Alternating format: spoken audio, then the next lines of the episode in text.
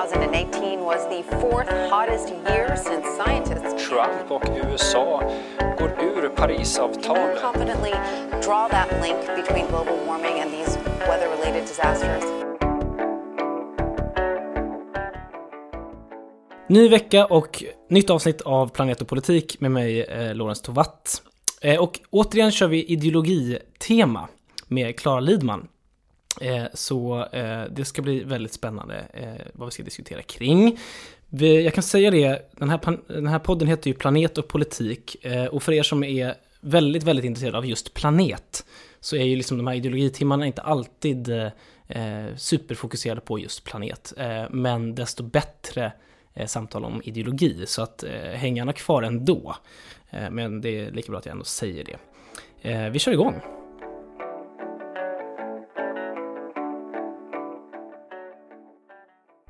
Hallå Klara! Hallå! Favoritrepris? Ja!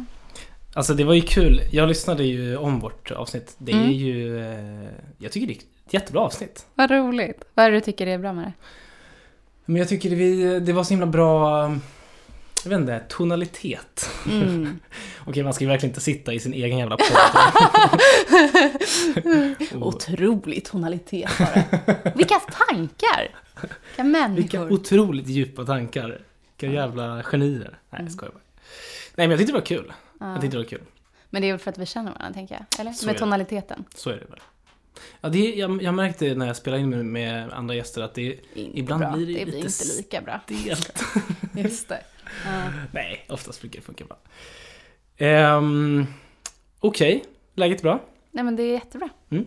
Hur är det med dig? Bra, det är bra. Jag har redan spelat in ett avsnitt idag så jag Ja. är lite tom i skallen men jag måste liksom, jag ska gaska upp mig liksom. Mm. Jag har börjat tjuvsnusa också så jag ska ta en snus snart så att då kommer jag Mm. må bättre. Vi har läst en bok. Ja, det har vi. Politiken efter Gud återkomsten av John Kvarnero. Ja, berätta vad... Ja, men ska vi börja med att först säga den här första boken? Mm.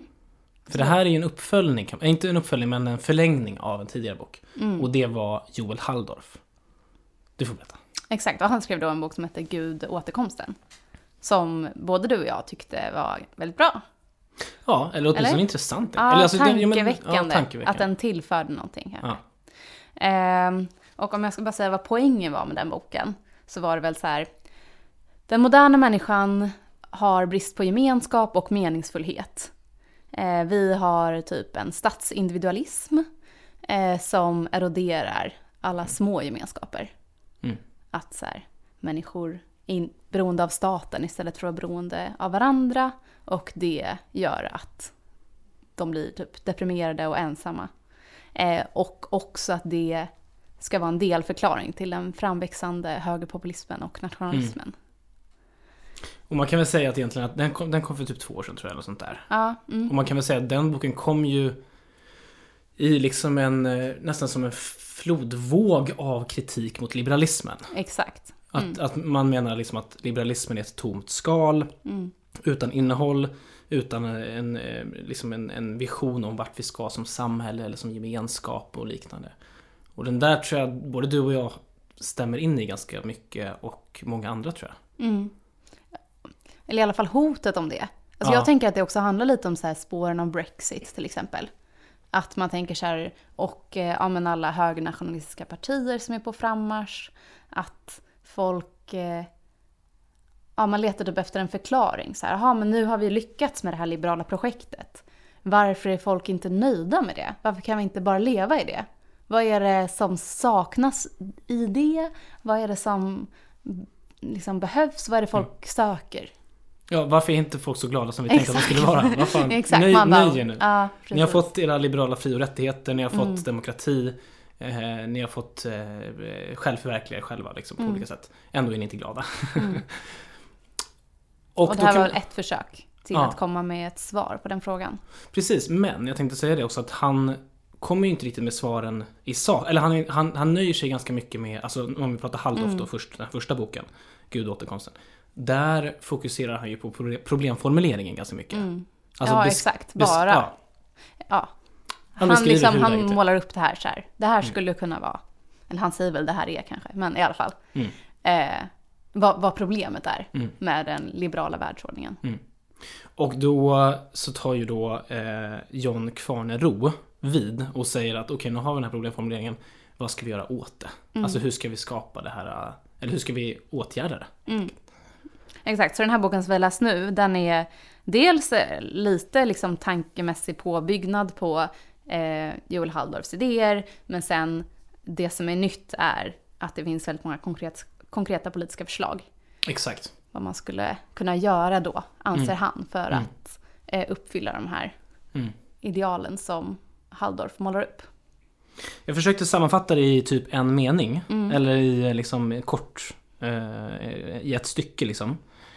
Och då kan man säga att på en övergripande nivå så vill eh, ehm, eh, John Kvarnero, jag glömmer namnet, John Kvarnero. Eh, han vill ha då, han vill skapa en förening av det som kallas, det han nämner då som enhet och mångfald. Mm. Eh, och med andra ord ordning och frihet. Eh, där han menar liksom att, okej nu blir det ändå längre än en mening, men, eller en, ett stycke, men om jag ska bryta ner det då. Mm. Där enhet, eh, liksom enhetlighet eller vad man säger, det ska stå för, eh, det är ju liksom en mer konservativ syn på samhällsutveckling och, och eh, mångfald är den här, liksom, vad ska man säga, ehm, eh, liberala eh, samhälle som vi har nu som spretar åt alla håll. Eh, och då på samma sätt ordning eh, och frihet.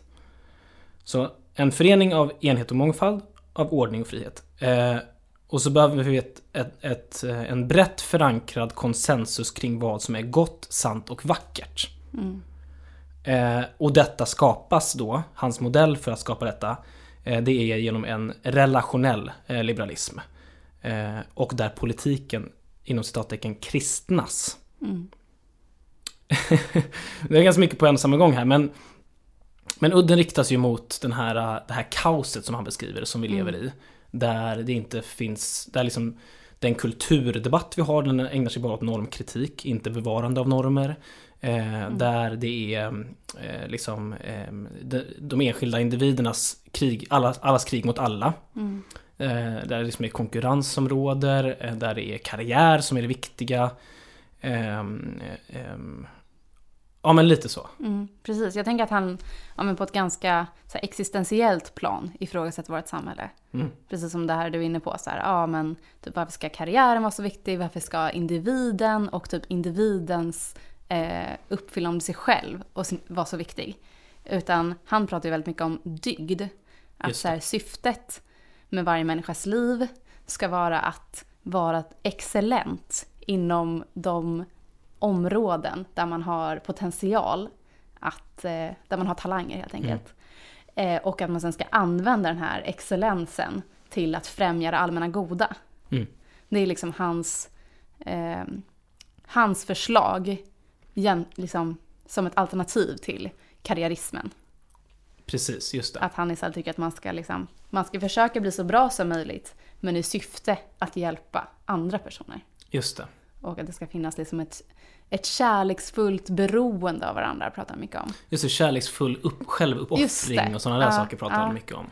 Precis, och det är det här jag tänker han menar lite grann med den här enheten du pratar om. Mm. För att han är så här, ja men alla borde inte studera på universitetet, det borde typ bara mycket färre personer göra, men det ska finnas människor som är huvudet, liksom huvudet på samhällskroppen, och men, Mm. alltså den konservativa idén. Mm. Och människor som utför liksom mer eh, manuellt arbete. Eh, men att de här ska inse sitt ömsesidigt beroende istället för att se sig själva som en hierarki. Lite grann. Just det. Och det där är intressant det här att han ändå, att han ändå är lite inne på det här med samhällskroppen, huvud, Mm. armar. Det är ju en klassisk konservativ modell Mm. för samhällsbyggnad liksom. Men eh, han vill ju själv absolut inte säga att han är konservativ.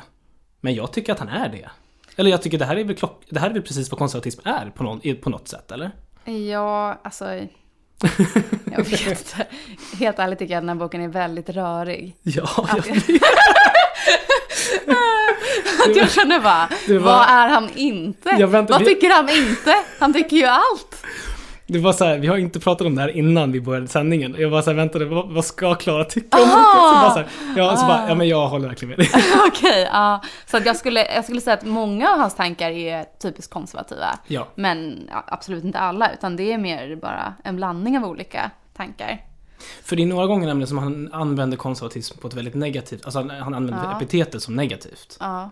Och inte minst när han pratar om de här olika, han, han skriver om att man kan köra i olika typer av politiska diken. Mm. Och då menar han att liksom det finns en konservativ, ett konservativt reaktionärt dike som man kan köra i. Och det är det, det, det, det diket som vi håller på att köra i just nu, typ. Mm.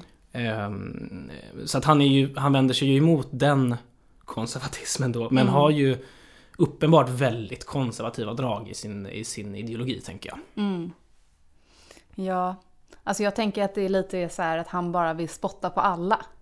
ja. Att det är så här, de är dåliga, de är dåliga, de är dåliga. ja. Ehm, Och när han gör det det, ska, man, det ska man säga att han är ju inte direkt välvillig i sin tolkning av de andra ideologierna.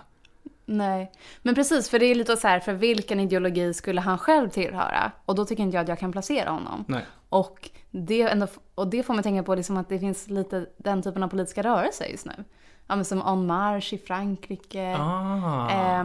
Och jag glömmer alltid bort vad de heter, men det fanns typ ett politiskt parti i Sverige, ett litet tag, som också bara var så här, eh, våran idé är att vi ska ha bra idéer. Det var och jobba enhet, för dem. Ja, säkert. Enhet eller? ja, det fin- de hette något o- att de- intetsägande också. Ja, ja, ja, men det har Typ funnits- enhet. Och vi bara, man bara, vad är eran ideologi? Så bara, ja, vi välkomnar alla med idéer. man bara, jaha. Och eh, ja, men samma sak med Havel. Eh, Ja. När vi läste honom. Ja, just det. Tjeckiska före detta pres- presidenten. Exakt, Ja. vi läste en text av honom i våras. Och eh, att jag också tyckte att jag bara, men sluta bara säga att du ska ha bra idéer. ja, men för, för att... Att jag bara tycker att det är så vanligt att politiker säger det, men att det fördummar debatten. Lite märkligt. Ja men det är liksom så här för att, för att en idé ska vara bra så måste den vara det i relation till en annan idé eller en motstående idé. Annars är det ju bara en, en löst liksom plockad Mm. eh, äpple Mm. eh, från ett stort träd av massa olika, alltså där, där, där det inte går eh, att få ihop det helt, helt enkelt.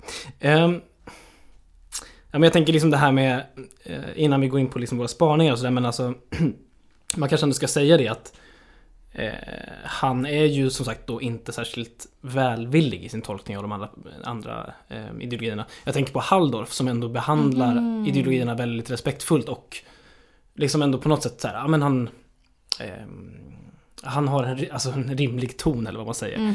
Medans eh, Kvarnero är ju verkligen sådär att han, det finns något stycke där han beskriver liberalismen som en ideologi som leder till våld.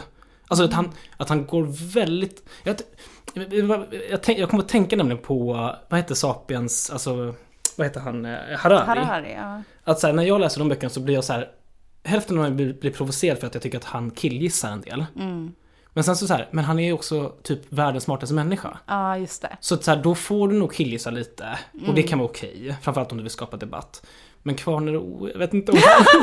Då känner jag bara lite så här, vänta, ska du, ska du liksom nu Bara sitta och avfärda... berätta hur allting är. Fast Ja. det verkar inte som att du har så bra koll. Nej, men, så- alltså, men han jag bara får så här, dåligt samvete nu om att om han skulle lyssna på det Ja men här. jag vet, nej men så här, jag, och jag kommer komma till det men också, men, men, men innan jag kommer till det, så här, att det är typ så här, ibland så bara Locke, Hobbes, Ja. Rousseau, han bara Idioter! Av, han bara Kant! Kant, de är idioter. Descartes!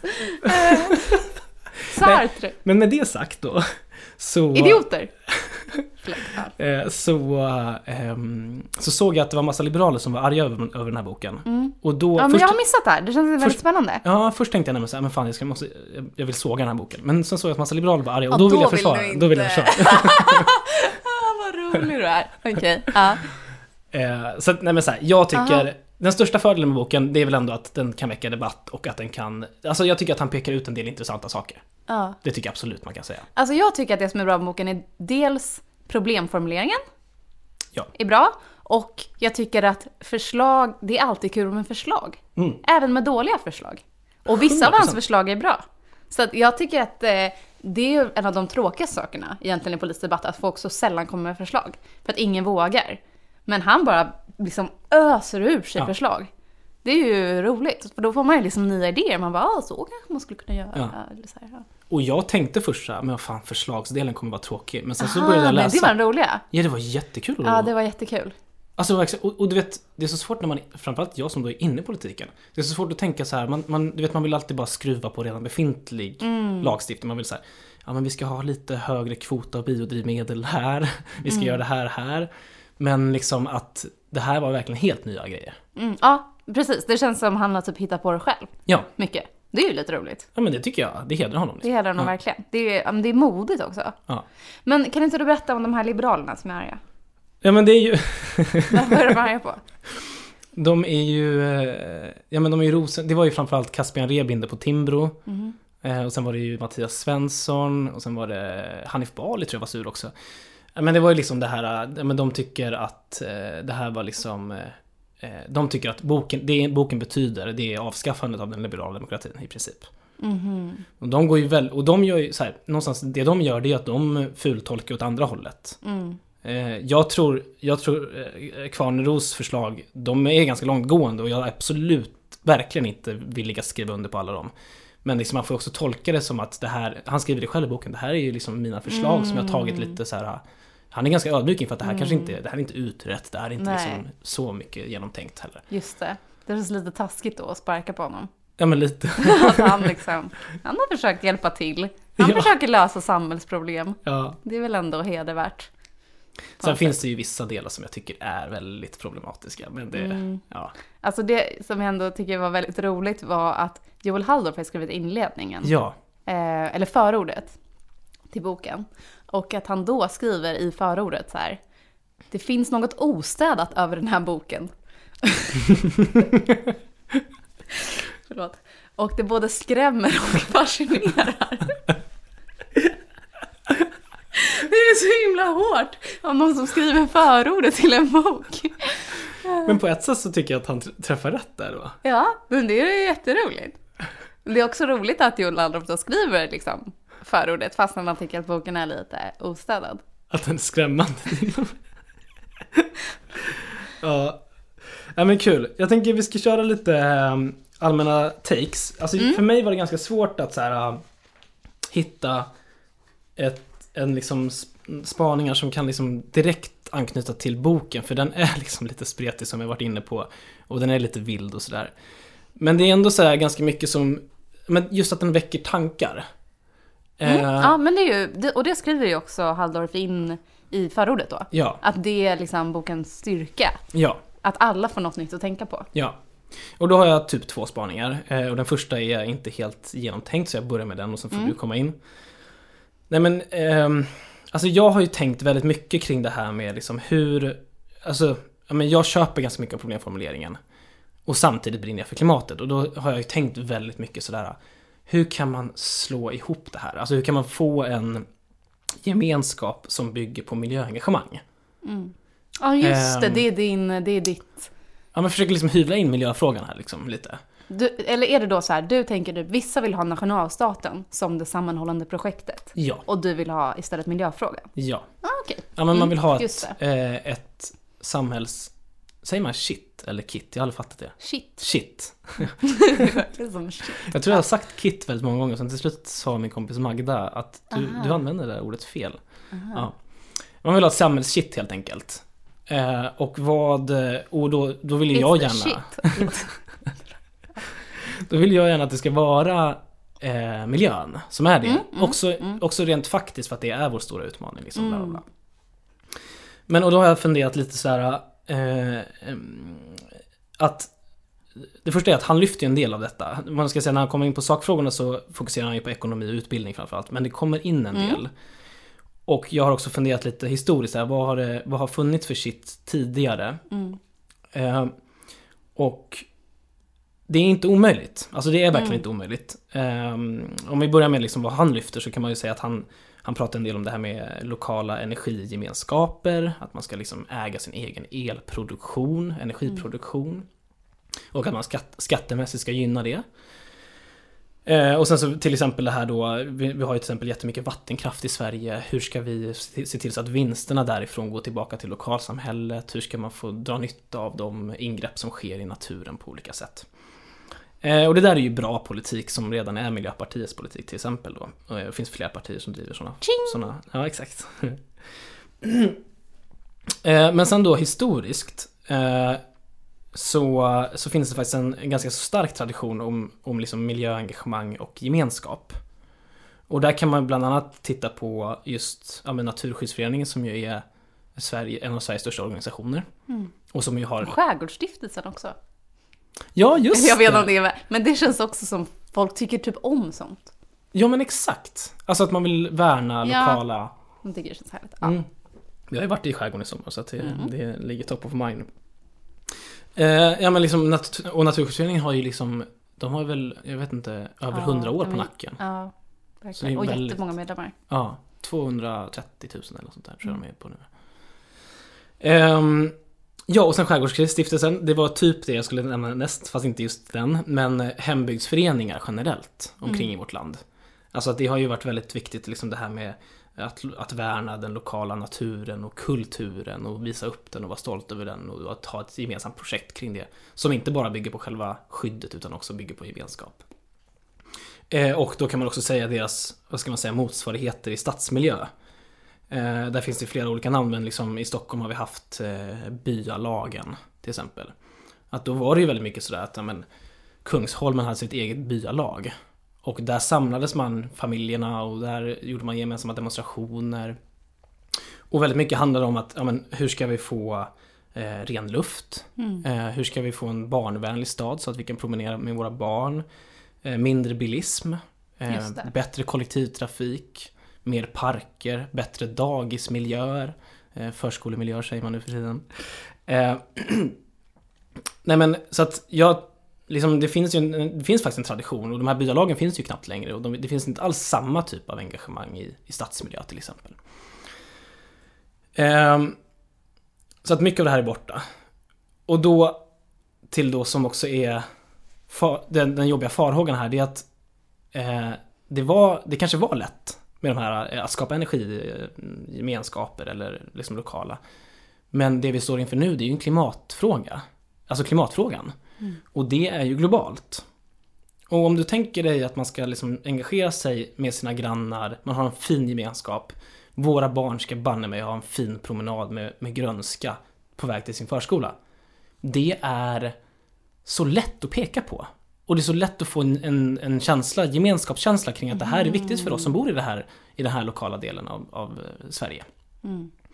Eh, Medans klimatet, det är ju så här, du kan inte ta på det, du kan inte Mm. peka på att det får en kon- konsekvens här och nu i våra närmiljö.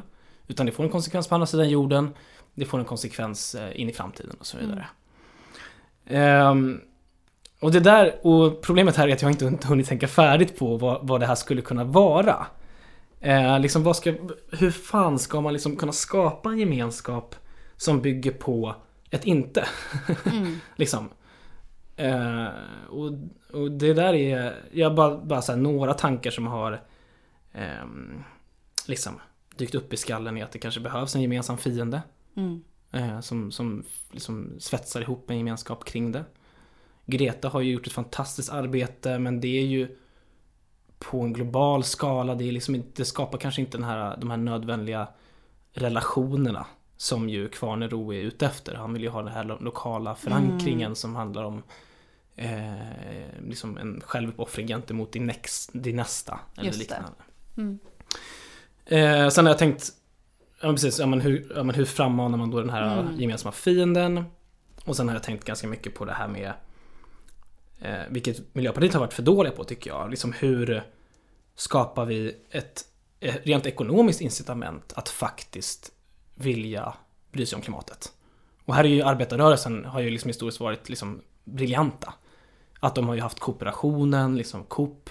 De har haft eh, eh, ABF som är liksom gratis utbildning för arbetarklassen. Eh, facken och så vidare. Det har alltid funnits ekonomiska fördelar med att ansluta sig till rörelsen.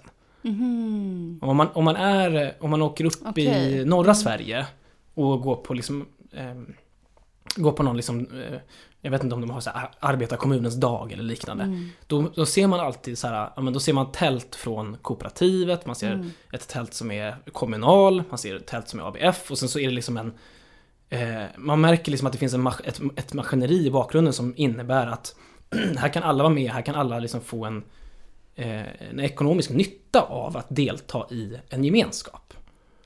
Och där har vi bara liksom börjat skrapa på ytan och där tror jag liksom på så här, att sätta upp solceller på sitt eget tak, att ha sådana saker. eh, att samfällig, eh, så här, vad heter de? Samfälligheterna i, i, i radhusområdena, att de ska kunna sätta upp eh, laddstolpar, alltså sådana där saker. Hur får vi det till en rörelse? Och sen har jag inte kommit längre. Mm, vad kul! Det var en jätterolig tanke. Ehm, min första tanke var, kring min spaning, är att de här lokala eh, gemenskaperna känns ofta liksom att de kan motiveras av egoism på ett annat sätt. Att det bara är så här, men så här, det här är trevligt för oss som bor här. Är att det är trevligt. Ja. Det är typ inga bilar och det är träd och grejer. Ehm, och att det inte alls nödvändigtvis leder till bra saker på en global nivå. Just det. Alltså inte nödvändigtvis. Det, liksom, det finns ingen direkt koppling där.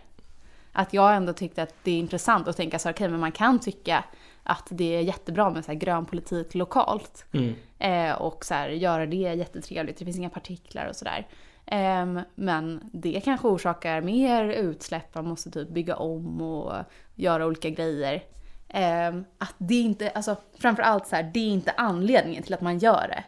Utan anledningen till att man gör det, det är att det är trevligt. Det är inte nödvändigtvis det här kärleksfulla självuppoffrandet som, som kvar Nej, Ja, nej. exakt. Men det är, det är helt rätt liksom. Eh, men att den här på den globala nivån, det är mycket mer altruistiskt ofta.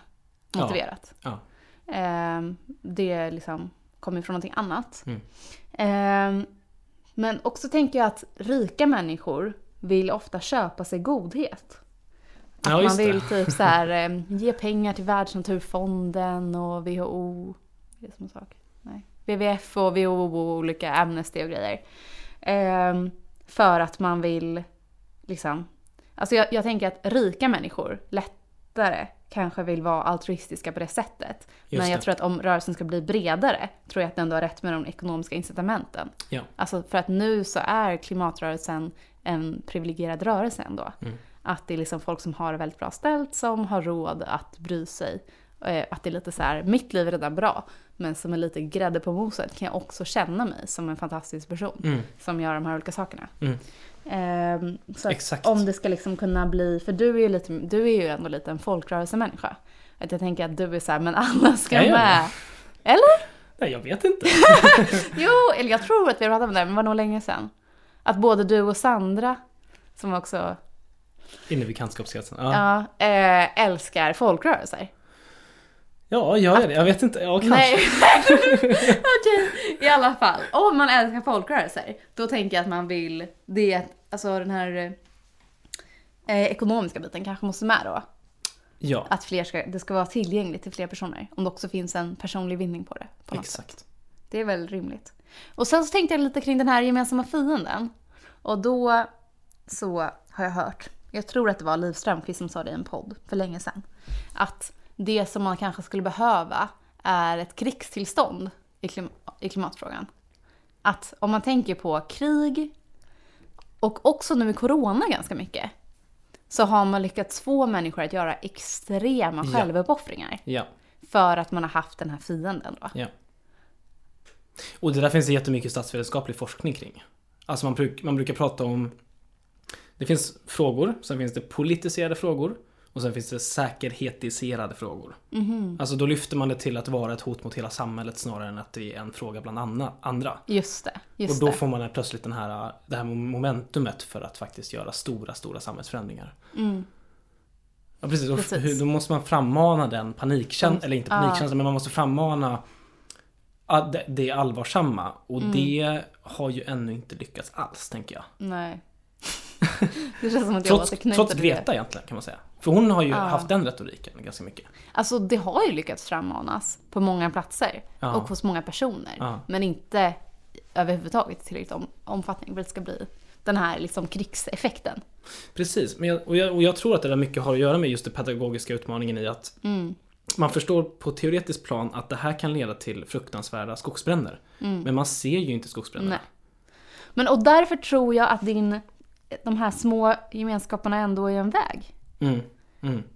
För att det är så svårt att liksom Mm. bry sig annars. Mm. Att det kanske ändå måste vara så här. Man typ sopsorterar och komposterar och grejer Mm. på sin förskola. Ja, och, och, och mycket av det där, alltså det där kan man ju också frammana med hjälp av politik. Jag tänker på på 90-talet så var det så här, okej nu vill staten att alla ska ha en hemma-PC. Just Då det. gör vi det till en skattefri förmån. Just det. Så att då kan du köpa den utan att behöva betala skatt. Mm. Och då skaffar ju alla hemma-PC liksom. Mm. Och jag menar, och det är ju lite så vi tänker med Absolut. solceller nu. Att så här, det ska vara en, skatt, det ska vara en, skattered, en tydlig skattereduktion helt enkelt. Mm. Eh, Sätt upp solceller så får du slippa Mm. betala mycket skatt. Liksom. Mm. Ja, jag vet inte. Vad, eh, vad har du tänkt kring? Jag har tänkt. Ja men för att om vi pratar om det här som, som du sa nu. Om att så här. För att hans perspektiv handlar ändå mycket om att man ska bo på landet. Ja, det är ganska... Ja, ja. Och att nu när du beskrev de här små gemenskaperna att det ändå kanske skulle vara så här i en stad eller så. Att jag upplever hans bok som ganska Gröna vågen-aktig. Eller liksom romantisk. Om man tänker att han är så här emot modernismen. Mm. Att vi, så här, vi bor i städer och vi är alienerade från varandra och ensamma. Och att han vill att folk ska liksom flytta tillbaka ut på landet, att vi ska ha väldigt mycket typ jordbruk, att eh, Sverige ska vara liksom både nationellt och lokalt och regionalt självförsörjande på livsmedel och gärna på el.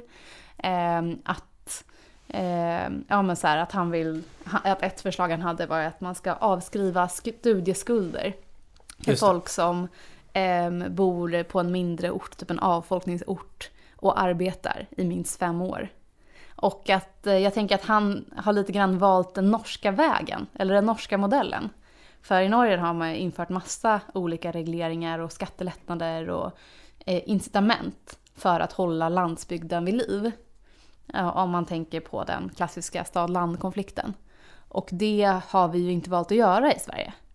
Alltså vi har bara varit så här, ja, eh, landsbygden är i kris och eh, det är en effekt av människors fria val. Mm. Och eh, då får det vara så. Ja. Sen, ja, eller hur? Alltså, ja, det vi, är vi har väl lite annan... sådana grejer, att vi har sänkt eh, arbetsgivaravgiften för landsbygdsföretag Ah, och okej. sådär. Men, men, men visst, jag köper det. Ja, Och ja. typ eh, utbyggnaden av så här 3 och 4G-näten Ja, och så här, ja. man ska kunna bo i hela landet. Men att det ändå finns en ganska stor skillnad Mm. mellan den svenska modellen för att ta sig an stad-land-problemet och den norska. Och att han föreslår då helt enkelt den norska vägen. Ehm, men att... Eh, ja, jag håller inte med helt enkelt. Nej, okej. Varför inte? Jag kommer ihåg att jag var på så här, jag var på logdans hos Magnus Ek.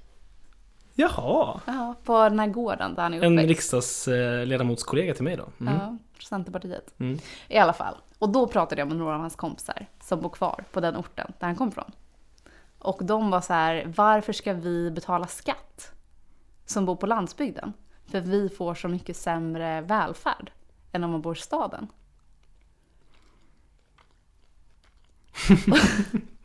och då kände jag bara, ni måste inte bo här. Ni kan om ni vill, så kan ni bo i staden. Mm. Ehm, Jag känner att det är lite minerad mark så jag kommer inte ta så tydligt Du ställning. behöver, Jag skojar, du behöver inte ta ställning. Du behöver inte ta ställning. Ehm, men att alltså, de är ju redan supersubventionerade. Eftersom att deras sjukvård är jättedyr, deras infrastruktur är jättedyr per capita. För att det är så många färre människor som bor där. Så att resten av landet betalar ju massa pengar till dem redan. Ehm, Och de har billigare boende. Eh, alltså det kostar Ja. mindre att köpa ett eh, hus. Precis. Men det är också att jag, uppförst, jag förstår kanske inte riktigt vad poängen är i hans bok. Med, alltså, varför skulle det, behö- det här behövas för att uppnå det mål han har satt upp? Det tycker jag inte är helt tydligt, utan jag upplever det mer som att han har en romantisk världsbild. Mm. Som är lite lik det här nationalromantiska egentligen. Bara det att han inte tycker om staten, utan han tycker om typ den lokala kyrkan och den lokala gemenskapen. Och då vill han typ med olika incitament trycka på att det samhället ska återuppstå. Där människor bor liksom i de här små typ, byarna och så här, alla tar hand om varandra och typ äldreomsorgen är liksom inte kommunal utan det är kanske att man eh, går ner i arbetstid och tar hand om folk i sin närhet. Eller att man går ihop typ och bildar ett kooperativ, eller ett så här föräldrakooperativ där man har barnen i förskola. Han har liksom en vision för hur samhället ska se ut som egentligen är ganska reaktionär. Som handlar väldigt mycket om att bara återskapa någonting som har funnits tidigare, som nu har gått förlorat.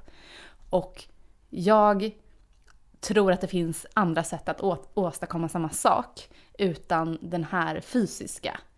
Alltså att man faktiskt måste så här, bo på en gård. Eh, utan att så här, vi, kan am- vi kan uppnå samma ideal, eller samma mål, men på ett modernare sätt.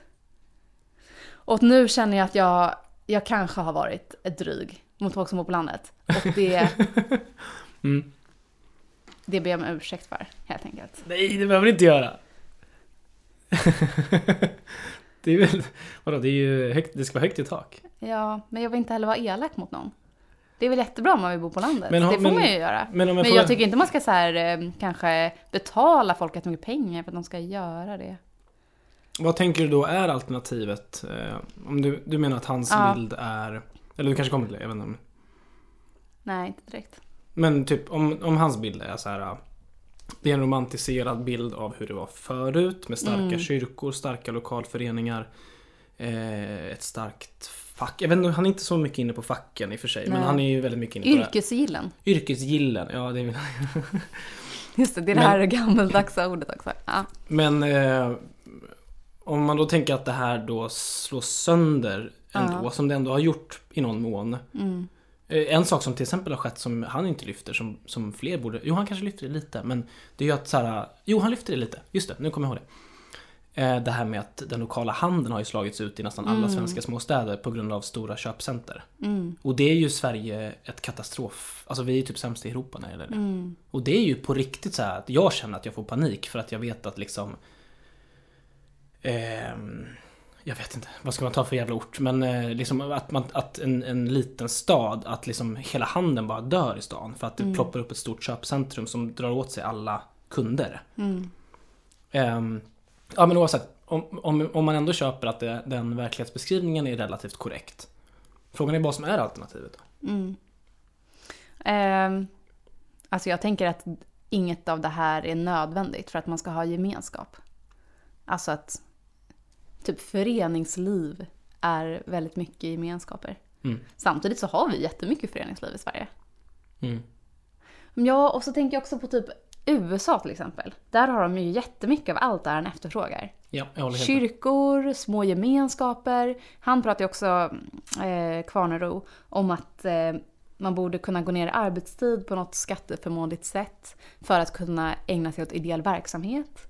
Eh, och det är ju jättevanligt i USA att så här, eh, kanske framförallt kvinnor så typ är hemmafruar och arbetar ideellt med olika föreningar och grejer. Men det är inte som att de har uppnått det han vill uppnå. Verkligen inte. Alltså det är därför jag känner lite så här, men det kanske inte är det här som är lösningen heller. jag, Det här faktiskt, ideella engagemanget och så. jag tänkte faktiskt flera gånger på USA. Ja, Plus- visst gör man det. För att utifrån- man bara, men det är ju det de har. Utifrån precis, exakt det. Att så här, de har ju det här med liksom, ehm, vad heter de? De kallar det för com- community, bla bla bla. Alltså, Service. Nej? ja men nej men det här med liksom sammanhållning i communityt. Jaha, alltså, just det. Bla, bla, bla. okej. Mm. Ja men att liksom sam, att eh, på vår gata lokalt. så har vi en sammanhållning som är stark. Ah. Eh, liksom eh, paret Smith Ah. kommer över på middag. Just Vi arrangerar en barbecue-kväll för hela kvarteret. Bla bla bla. bla, bla. Mm. Men eh, det är ju typ gated communities. Mm. Alltså det är ju typ så här. De har ju delat upp samhället. Det är ju eh, fruktansvärt segregerat. Mm. Och, och, och jag tänkte på det flera gånger nu när, när jag läste boken att han, han föreslår ju en modell som innebär lägre allmän välfärd men mer, indiv, mer re, re, relationell välfärd. Just det. Och då är det så här, men de som inte har relation, de som är dåliga på relation, Ah. det, folk kommer hamna mellan stolarna och jag tror att det kommer öka segregationen också. Mm. Just Vilket det. han själv vänder sig emot liksom. Ja, jo, det är ändå en bra poäng faktiskt. Men ja, Men jag tycker också det här med att vi ska typ alla jobba mindre och sen ska vi istället göra välfärdstjänster för varandra. Istället för att vi liksom gemensamt våra skattepengar betalar någon annan för att göra det. Att det känns väl bara ineffektivt. Att man liksom missar de stordriftsfördelar och specialisering som det innebär när och det går ju också lite emot det här han skriver om att man ska ha, vara excellent inom sitt fält. Mm. Och att han, liksom, han tycker att alla ska göra värnplikt och typ och att folk som ska bli doktorander typ på universitet, de måste också jobba som gymnasielärare. Att han tycker ju, han går ju lite emot specialisering. Han tycker liksom att folk ska hjälpa till, till alla, mer liksom. Eh, exakt. Ja, jag har svårt att få, eh, få huvudet runt det där. Ehm, Just att man köper problemformulering men, men eh, har inte nödvändigtvis jättestarka svar på hur man ska hantera det. nej. Var det någon fråga, eller var det något förslag som du fastnade för som du tyckte var extra bra? Alltså jag gillade ändå det här om att man skulle kunna ha en dubbel syftesparagraf i eh, aktiebolagslagen. Ah, berätta. Ja, för att nu är det så här, ja, det är liksom en del av att bilda ett aktiebolag i att det enda syftet är att kapitalägarna ska göra så stora vinster som möjligt. Och eh, han föreslår då att det måste finnas ett dubbelt syfte som också ska godkännas av ett råd som består av olika personer och sådär. Och det kanske jag inte håller med om, men jag tycker att det ska vara möjligt att skriva in i ett aktiebolags liksom, syftesparagraf. Vi vill göra vinst kanske, eh, eller det borde vara med, men vi vill också främja det här målet. Och så kan det vara någonting annat. Just det. Det tycker jag. Mm. Du då?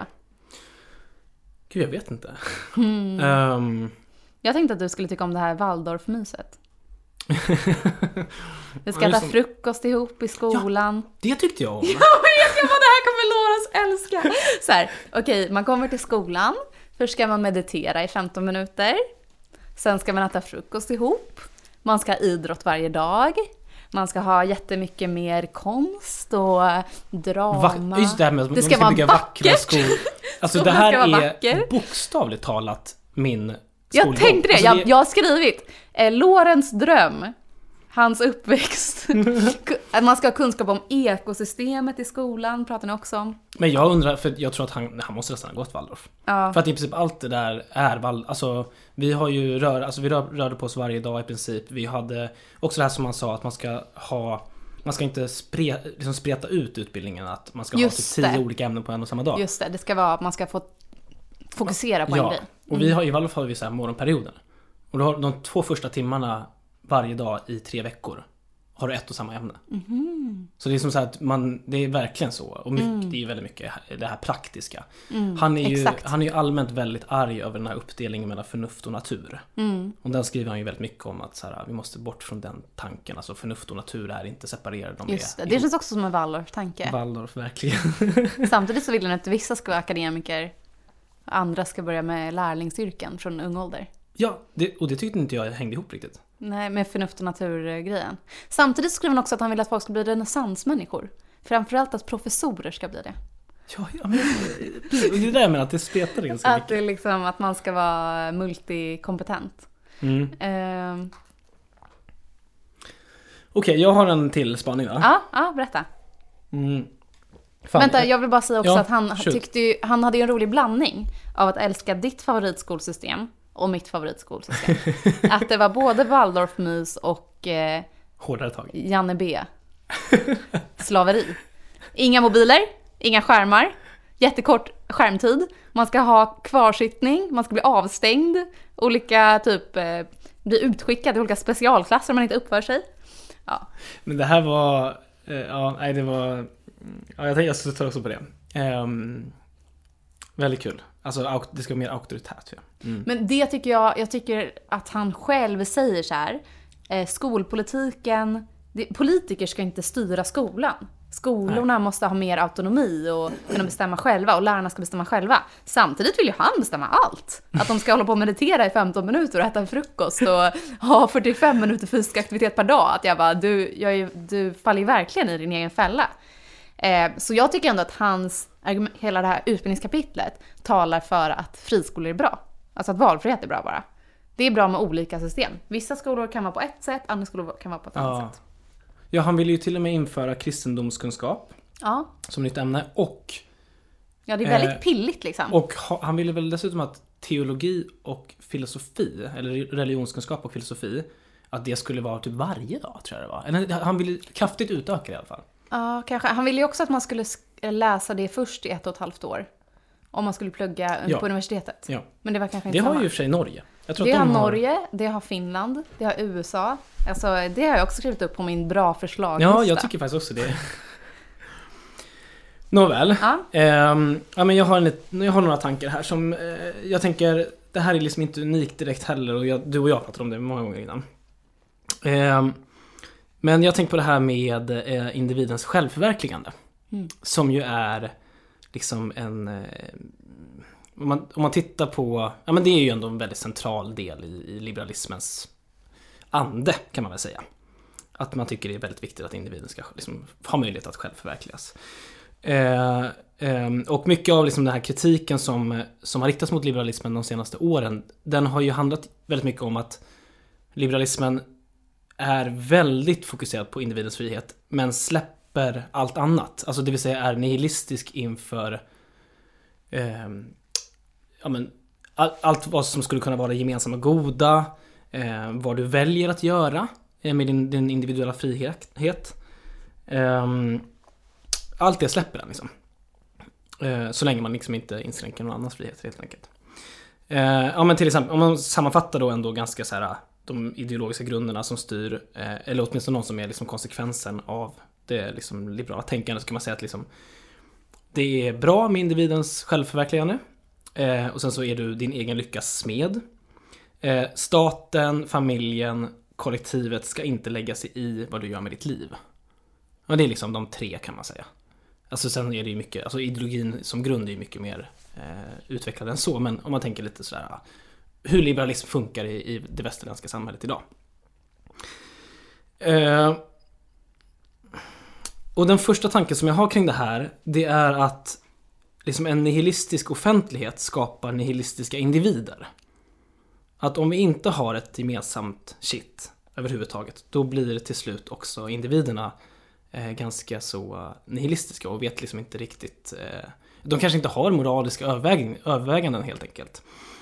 Ehm, och ehm, ja, om man, om jag då ska ta för det i bevis lite att, att det kanske förhåller sig på det sättet så eh, har jag faktiskt tagit ett exempel på träningsprofiler på Instagram. Kul! Eh. Berätta. Ja, men jag följer en del träningskonton. Eh, fruktansvärt naturligtvis. Eh, men eh, det gör jag i alla fall. Men det gäller ju inte bara liksom, träningskonton utan det är lika mycket eh, olika typer av influencers och liknande. Eh, och de i, det här, I den här spaningen så får de helt enkelt representera essensen av den här du är din egen lyckas smed, smed ideologin. Mm. Alltså de är liksom toppen av det isberget om man säger så här. Och jag, bara, jag, jag scrollade igenom min Instagram inför det här och eh, roade mig med att skriva ner några av de inspirational quotes Mhm. som de lägger ut. Eh, så jag några exempel här. Jag älskar ju inspirational quotes. Gör du det på Men riktigt? det här har vi pratat om många gånger. För att du alltid reagerar sådär. ja, men gud, För att du sjukt. hatar det så mycket. Ja, Jag men okej. skriver upp ett varje vecka på min spegel. Min badrumsspegel. Det här är, då måste vi prata mer om det här. Ska jag ta mina, jag Ja, tar mina förlåt. exempel? Nej, nej, nej. Det, jag- det här är ju jättekul faktiskt. You are the CEO of your life. Hire, fire and promote eh, accordingly. Mm. Doubt kills more dreams than failure ever will. Uh, the minute you decide you want better for yourself is the minute uh, the entire universe begins to shift to your favor. Uh, och sen Viktor Frisk la ut Your comfort zone will kill you. Gud, jag, jag tänkte liksom att det skulle nästan bli stelt. Jag har glömt bort att vi pratade om det här innan.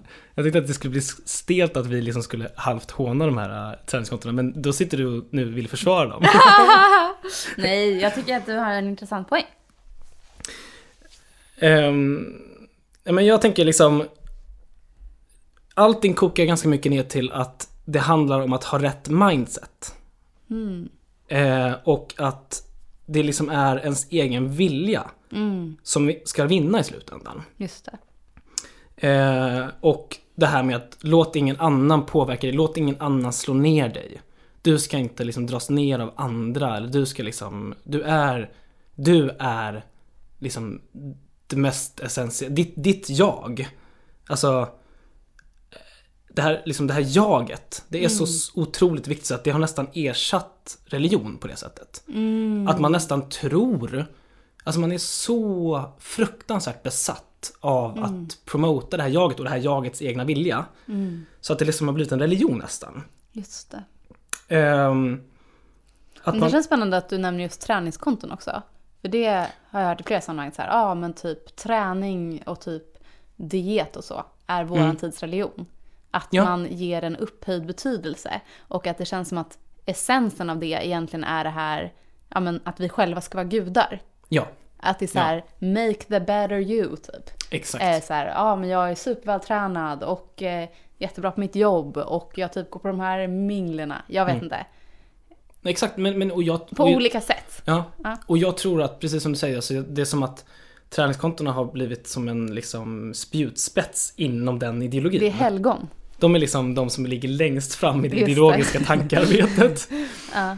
Ehm, men att det lika gärna kan, liksom, det kan ju lika gärna liksom exempl- exemplifieras med eh, alla de här självhjälpsböckerna. Mm. Eller liksom det här, eh, jag som politiker då, ofta, jag träffar ju väljare som säger så här, vad kan din politik göra för mig? Det. Och jag bara, "Vad- då har du missuppfattat vad, min, vad liksom politik är för någonting. Men som sagt, jag tror att det här är um, spjutspetsen liksom, om man säger så. Mm. Ehm, men okej, innan jag går vidare då, vad, ska, du, ska du försvara de här uh, inspirational quotes? Citaten.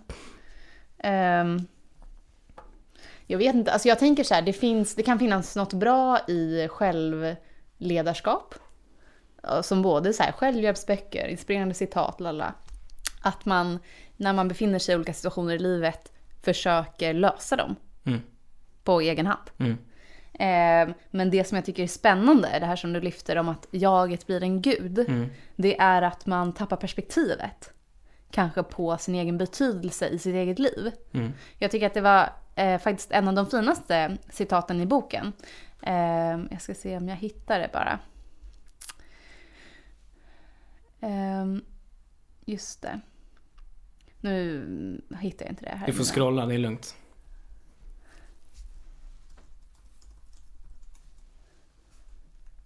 Okej, nu hittar jag det. Människan är och blir till i nära relationer. Mm. Och att det är det som man kan riskera att förlora kanske. Mm. Om man har ett för stort fokus på individen. Mm. Att då är det så här, ja men typ den individuella karriären eller någonting är det som kommer göra dig lycklig och inte dina nära relationer.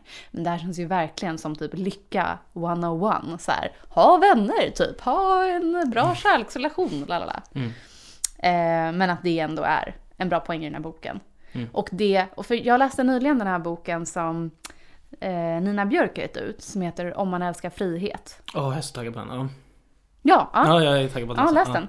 Eh, nej, men och då så beskriver hon väldigt mycket samma problembild egentligen som eh, Kvarnerud tar upp i den här boken. Som är den här eh, fokuset på karriär. Och att det är så här, ja men vi blir typ helt besatta av att typ försöka tjäna pengar. Eh, och så glömmer vi vad som är viktigt i livet. Och att jag tror att jag kanske vänder mig lite emot det. För jag känner så här, vem tror det? Att det är enda poängen med livet, då är man ju lite dum i huvudet. Alltså det är ju absolut inte poängen med livet. Nej. Det kan ju vara en del av livet.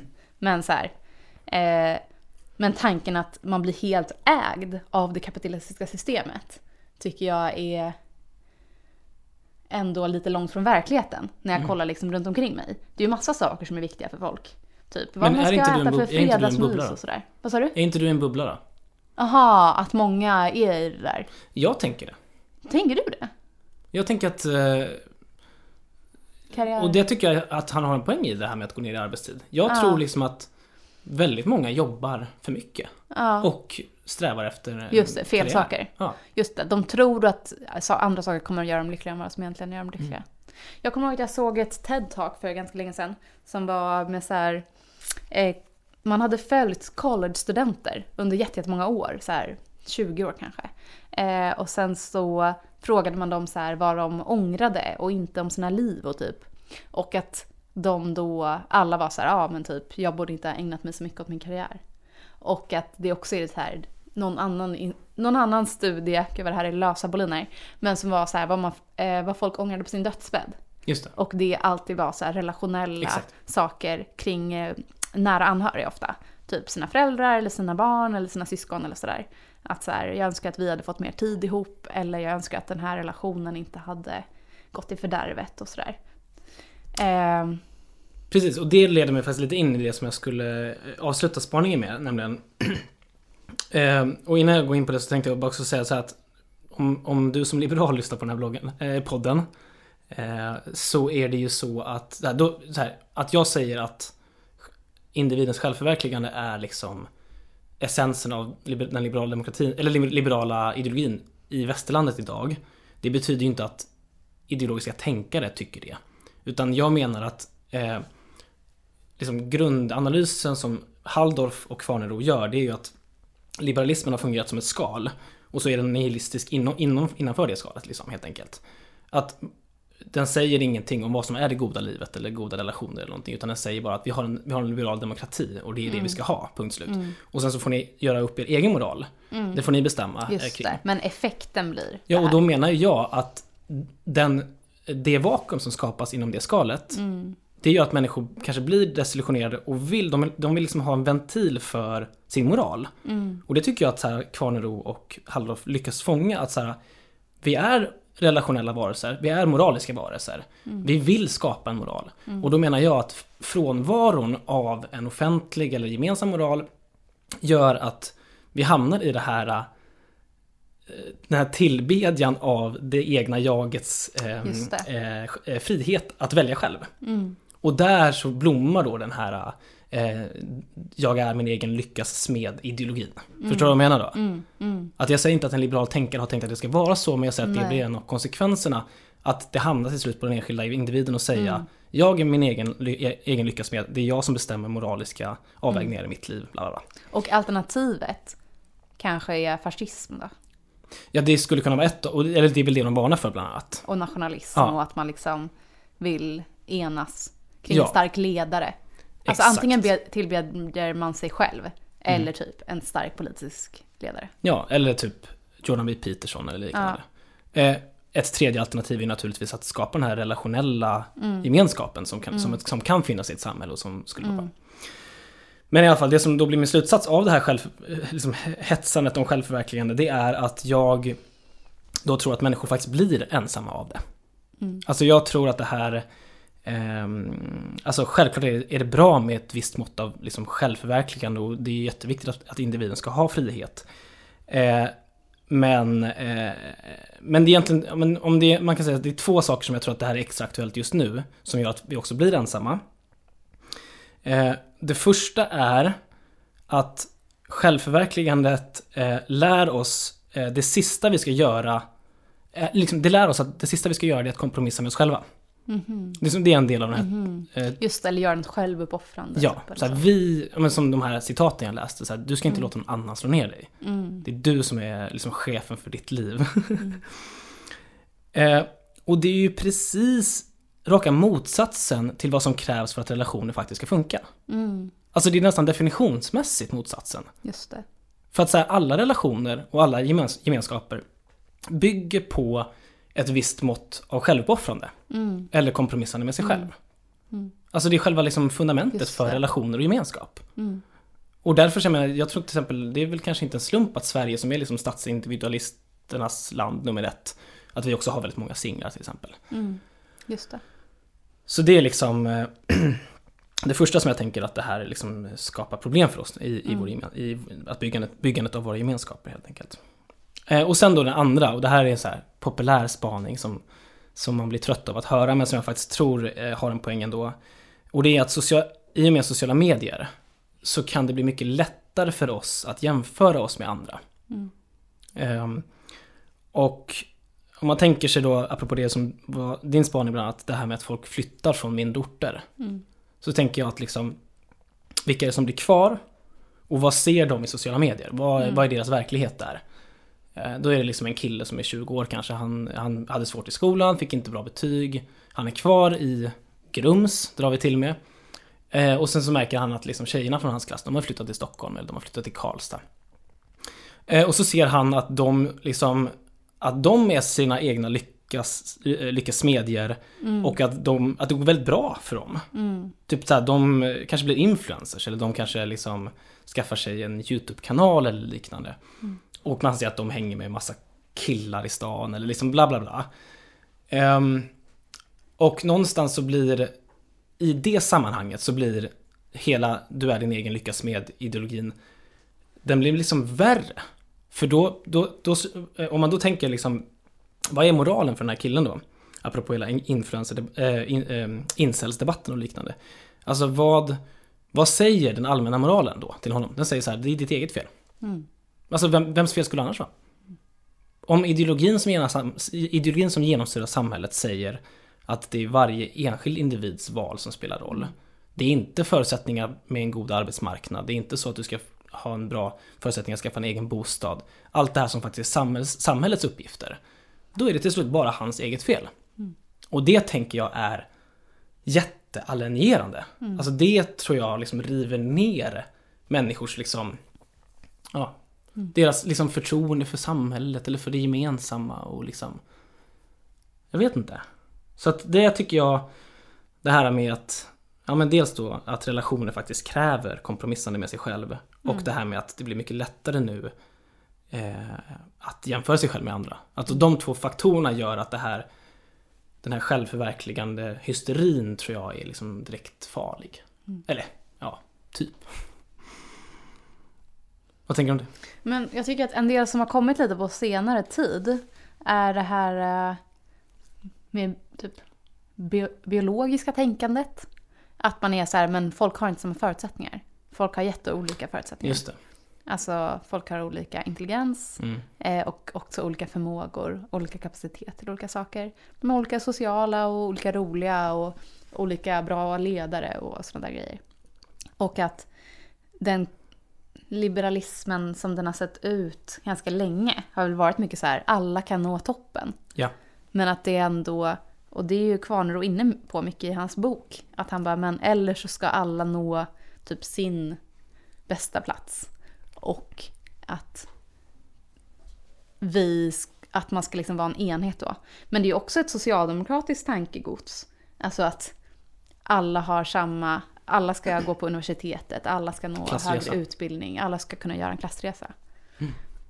Och jag tänker liksom att det här med att alla ska hitta sin egen plats, det tänker jag var lättare tidigare. När vi var mindre mobila. alltså när, när samhällen hängde ihop. När det fanns den här starka lokala förankringen. Nu är det så här, det, det finns alltid en risk att man blir romantisk när man pratar om sånt här, hur det var förr. Men liksom jag tänker att Ja men liksom att det är så många bara tjejer som lämnar alla orter och drar till storstäderna och sen så blir killarna kvar och så blir de ledsna och ensamma. och, eh, och då, men förr i tiden så kanske de, för, för det första kunde de inte jämföra sig med de andra. Och för det andra så kanske det var så att men det fanns ett jobb nära till hands.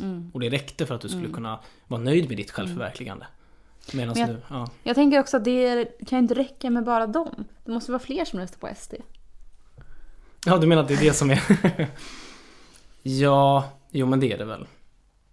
Men jag, tänk, men jag tänker att den här, alieneringen som sker eh, i det här liksom självförverkligande hysterin att den gäller ju liksom inte bara de här killarna på landsbygden utan jag tänker att den gäller också även folk men i förorterna och men det gäller väl säkert oss i, eller liksom det gäller väl även folk som liksom har som har lyckats på något sätt. Alltså vad är det för det tycker jag Man är ändå inte det här...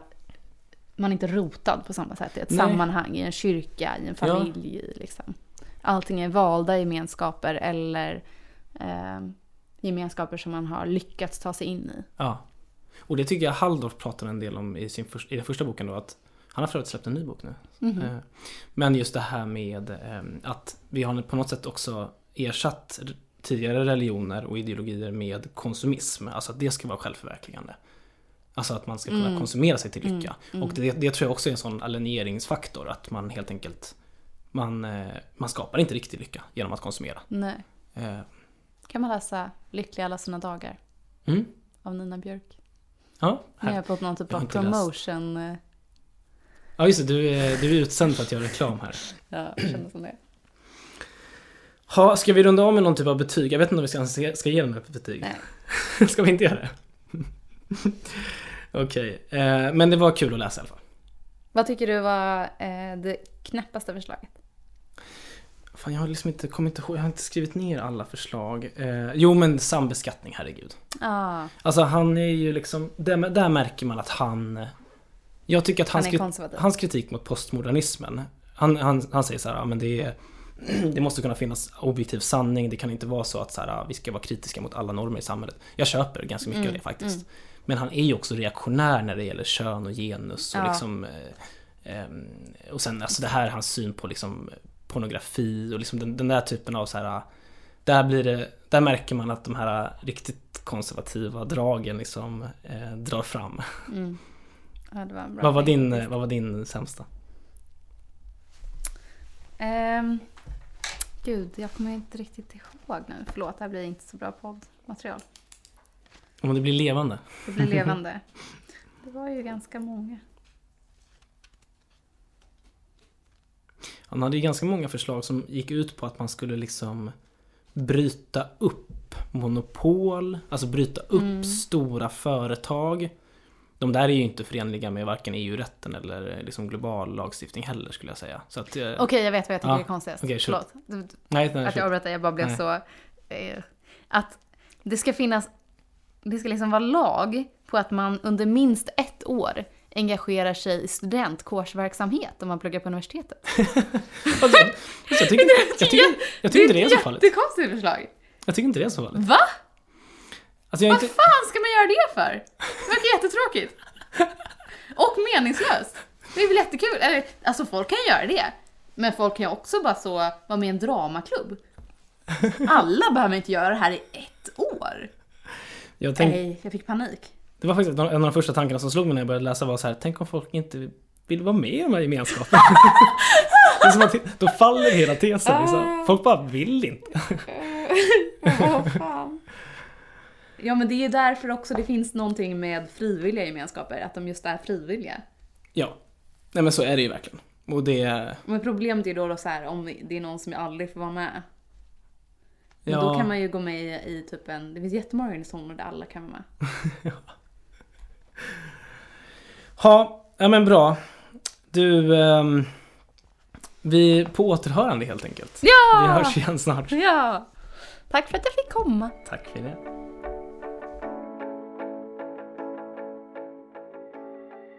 Tack för att du har lyssnat idag. Tack till Christian Hanner som hjälper mig med både ljud och vignett.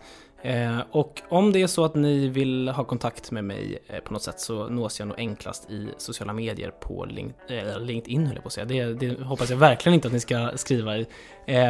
Däremot Instagram och Twitter. På återhörande.